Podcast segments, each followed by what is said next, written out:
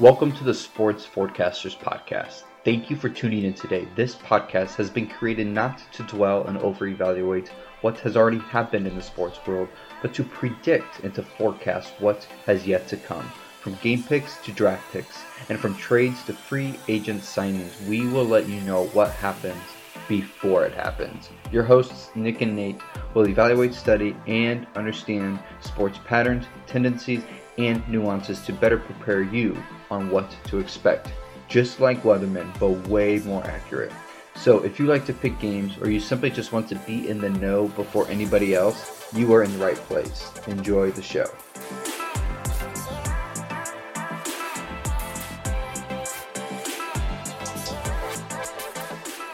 Welcome, everybody, to the third edition of the Sports Forecasters. This is Nathan, and my boy Nick Alvarez is with me today.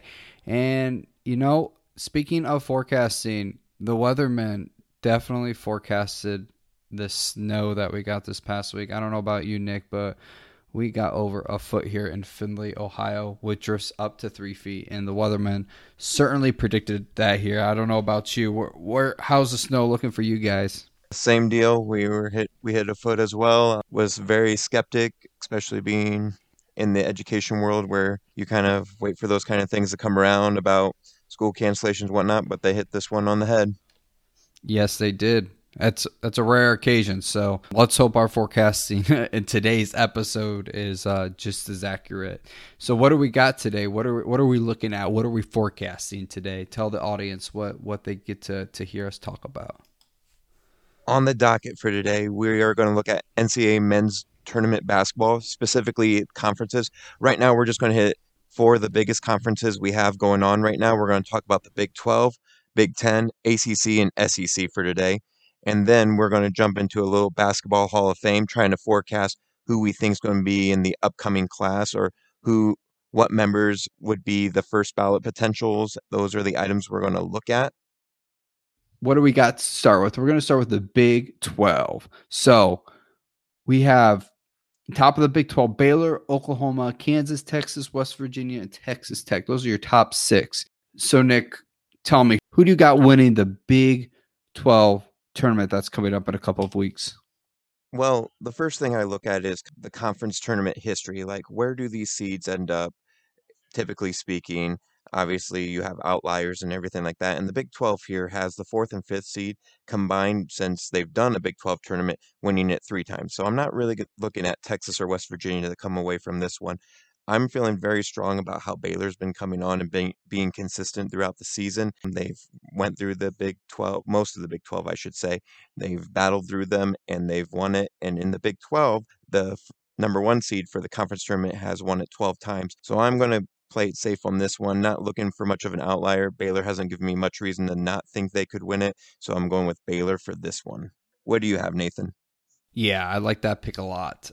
You know, you look at this season and one thing that is really difficult in in in college sports is the the amount of home court or or home field advantage has, um, especially you know when you look at the football schools like the Ohio States, the Alabamas, who I mean nearly impossible to win on their turf, and then in basketball, it's nearly impossible to win at Cameron Indoor Stadium at Duke or at Kansas. Like those those it's basically an automatic W for those teams. And there's many other teams like that because the crowd and just that atmosphere. But this year we didn't have it. It's so from you can you can take out that home court advantage aspect this year and which helps kind of look at this a little bit more objectively because records aren't inflated due to that home court advantage. But you have to keep in mind the variable how the pandemic has affected these teams throughout the season.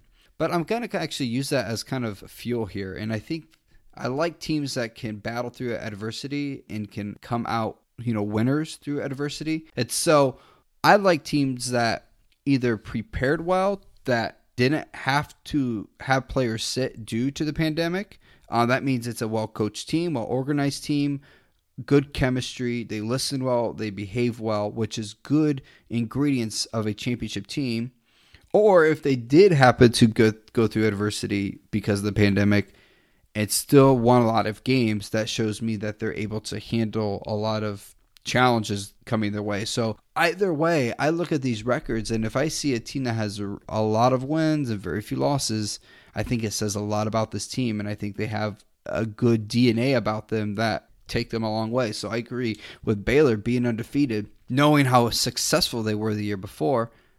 I think they're gonna. I think they're gonna wrap up this Big 12 championship with ease. I don't think it's gonna be close. So let's jump now to the Big Ten. Yes, and for the Big Ten this year, they moved it out of Chicago. They're keeping it all in Indy, take care of these protocols and everything like that. For the Big Ten, we have Michigan, that's number one. We have Illinois, then Ohio State, Iowa, Purdue, and Wisconsin rounding out your top six in the Big Ten. All teams do play. There's byes depending on how high you're ranked.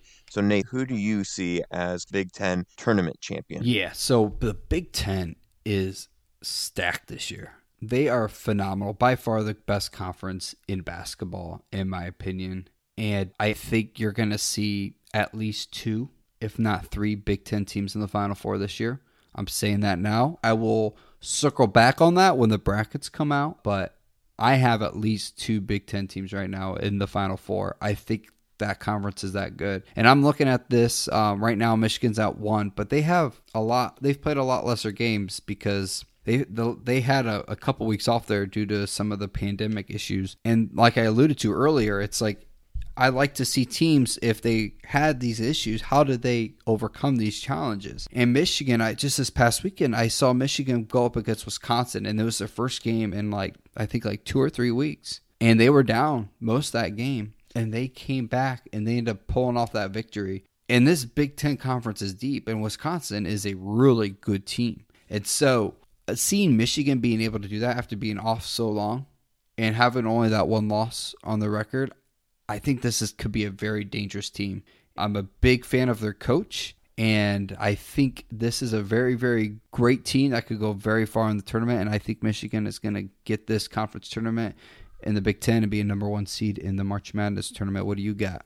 Very strong pick. Not much to argue with that, except when I look at conference tournament past, your one and your two seeds there you have nine for the ones nine times the one seed has won the tournament and seven times the second seed has won and like you said this conference is very top notch especially towards the top the top four currently those teams are looking really good and this tournament i feel like will embody what we love about march madness is like everyone has puncher's chance to win their game so I feel like this tournament is going to be one that I wish I would have time to watch it, but a lot of their games are during school hours. So that will be more of watching recordings. So this will be a very interesting tournament to watch when it comes. And for me, I definitely think Michigan's going to make some gigantic noise in the March Madness tournament. But I think I'm going to go with Illinois on this one. I just not much of a reason beyond the fact of they've just looked solid throughout the year. They've been battling it throughout playing about the same amount of time as Michigan, but I'm just going to go with Illinois just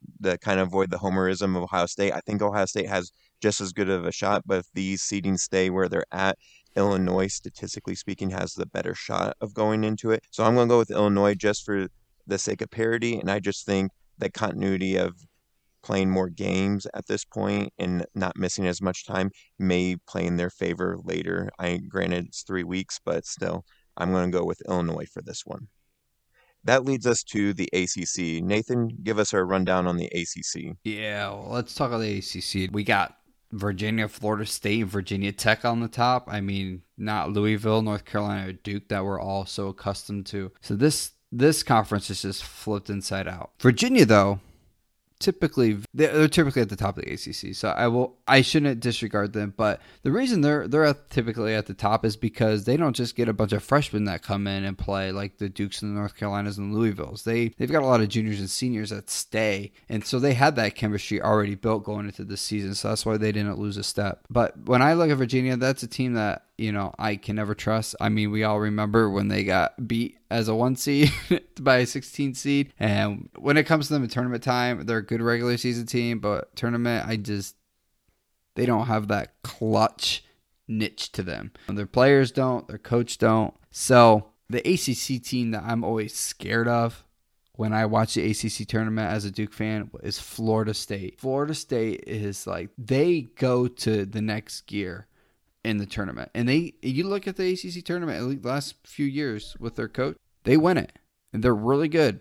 So there might be a 3 or 4 seed in the tournament, but they find a way to win it. I have to go with Florida State. I like that team a lot. I think they're well coached. Even though Virginia has the better record, they did already lose to Florida State this year. And when it comes to tournament time, Florida State seems to bring it up a notch. Virginia seems to bring it down a notch. So I got Florida State win the ACC tournament. What do you got? First off, in this particular conference, the number one seed wins it 32 times, or has won it 32 times, I should say. The second seed has won it 13 times, and the third seed 10 times. You're really looking at Virginia, Florida State, and Virginia Tech, because after that, it's five or less for the remaining seeds. So Virginia, Florida State, Virginia Tech have history on their side. Now, when we're looking at history, like Nathan said, that Virginia loss early in the tournament, uh, that has a bad taste in my mouth still.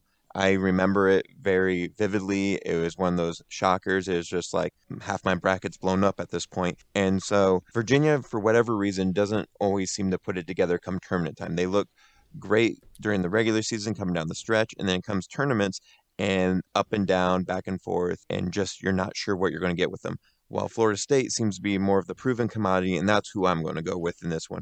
I feel like Florida State's going to end up making that second seed win this tournament 14 times and upping it. I'm going to go with Florida State for the ACC tournament champion. Yeah, and may I add, the reason there's the number one seed, they win 32 times, is because Duke and North Carolina typically dominate that conference, but this year, because those two are down, the number one seed winning it all. I just don't don't see that technically playing into this particular tournament. Final one we got here. Oh, go ahead. You got another another thing to say? And I would just add the pedigree of those programs would give you more confidence to go with them as a pick. Not to say Virginia isn't building towards that. I mean, the last few years they've been towards the top. They've been a topic of conversation as one of those top teams in the nation. It's just like they're just not there yet. Florida State, you have more of that confidence because it's not only a recognizable name name that's consistently performed when it comes time. We're going to head into the SEC. So I'm going to go ahead and give the breakdown of the SEC tournament. It's going to be held in Nashville, Tennessee this year. What you have right now for your top seven teams, you have Alabama at one, two Arkansas, three LSU, four Tennessee, five Florida, six Ole Miss, and seven Missouri. These are the current conference standings at this point. So Nathan, looking at the SEC, very young conference in terms of having a tournament again because they took a few years off, brought it back. Uh, we don't see Kentucky at the top. Who do you think will come away with this? I think this is the toughest one of them all. The fact that Kentucky's not even on the board right now. I mean, we got Alabama, number one. Like, I didn't even know they had a basketball program. Uh, I'm kidding, by the way. Obviously, they do. But, you know, you don't think of Alabama being the number one team in basketball in the SEC. So it's the fact that they're up there and Arkansas is up there, I, am just still trying to wrap my mind around that. I do think that it's going to be between Alabama and Arkansas. I haven't really watched too much SEC basketball this year, I must admit. But last year, I remember watching this Arkansas team.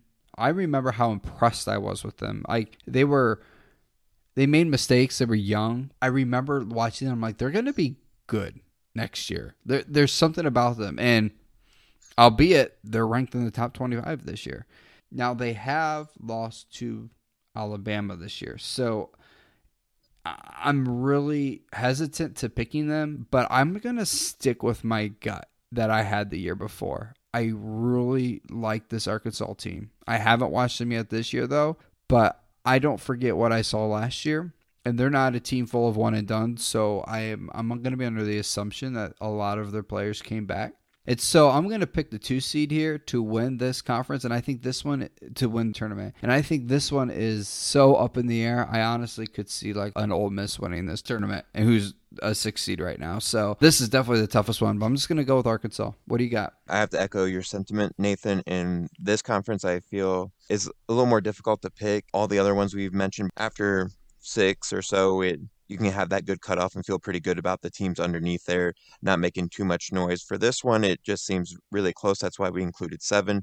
And looking through these current standings in their conference, for me personally, after four, I'm not really looking at them to possibly win it. Doesn't mean they couldn't. They could shock the world. They could have like a Syracuse run of a few years ago and win their tournament when they weren't expected to. But I'm really looking at Alabama, Arkansas, LSU, and Tennessee. And when you look at their conference losses, Tennessee's lost to everyone in the conference at least once. You have LSU losing to Alabama twice.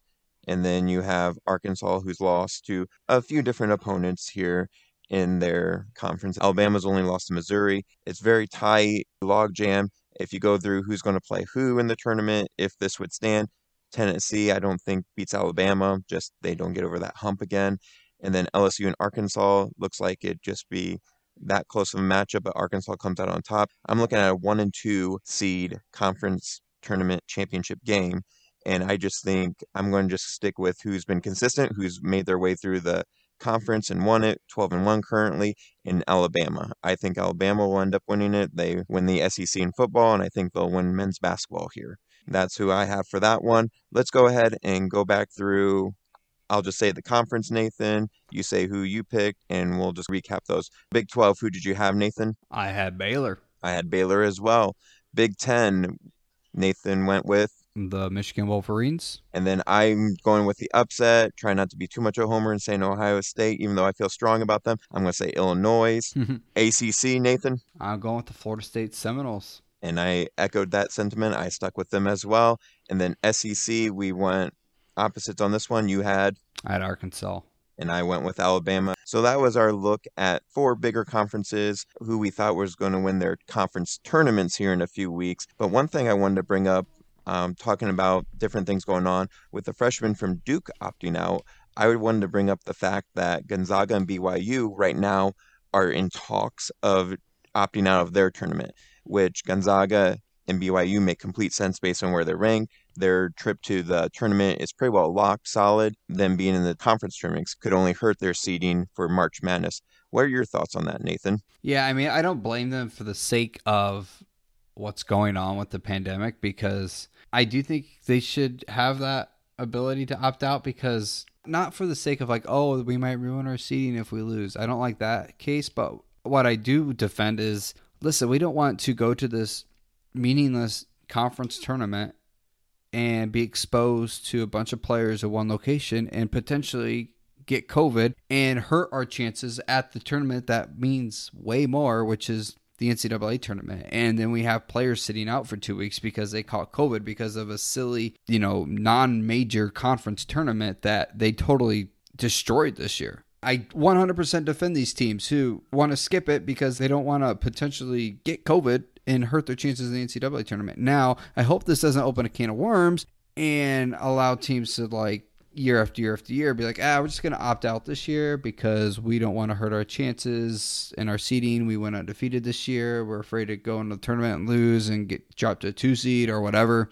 If that's the case, I do not agree with that. I hope that we don't allow freedom or gray area in the future when there is no pandemic.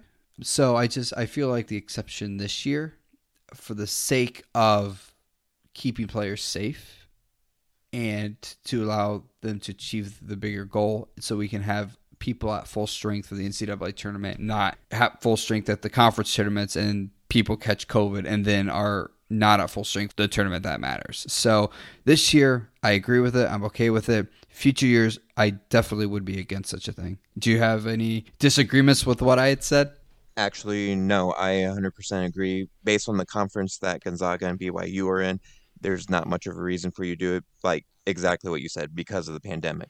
After this year, I wouldn't grant that kind of exception or that option to opt out. Like you're in the conference, play your conference tournament but for this year, because of the risk that the pandemic presents, it's smart for them to give them mm-hmm. or let them look at the option of it. I don't know if they have that, but it makes complete sense for their particular conference. Now, for these other conferences, I think you need to play it out to see how to seed these teams when it comes down the stretch for the March Madness tournament, especially like the Big Ten, like we said before. You have three, four, and five right now in the in the AP poll in the same conference, so you need ability to distinguish them.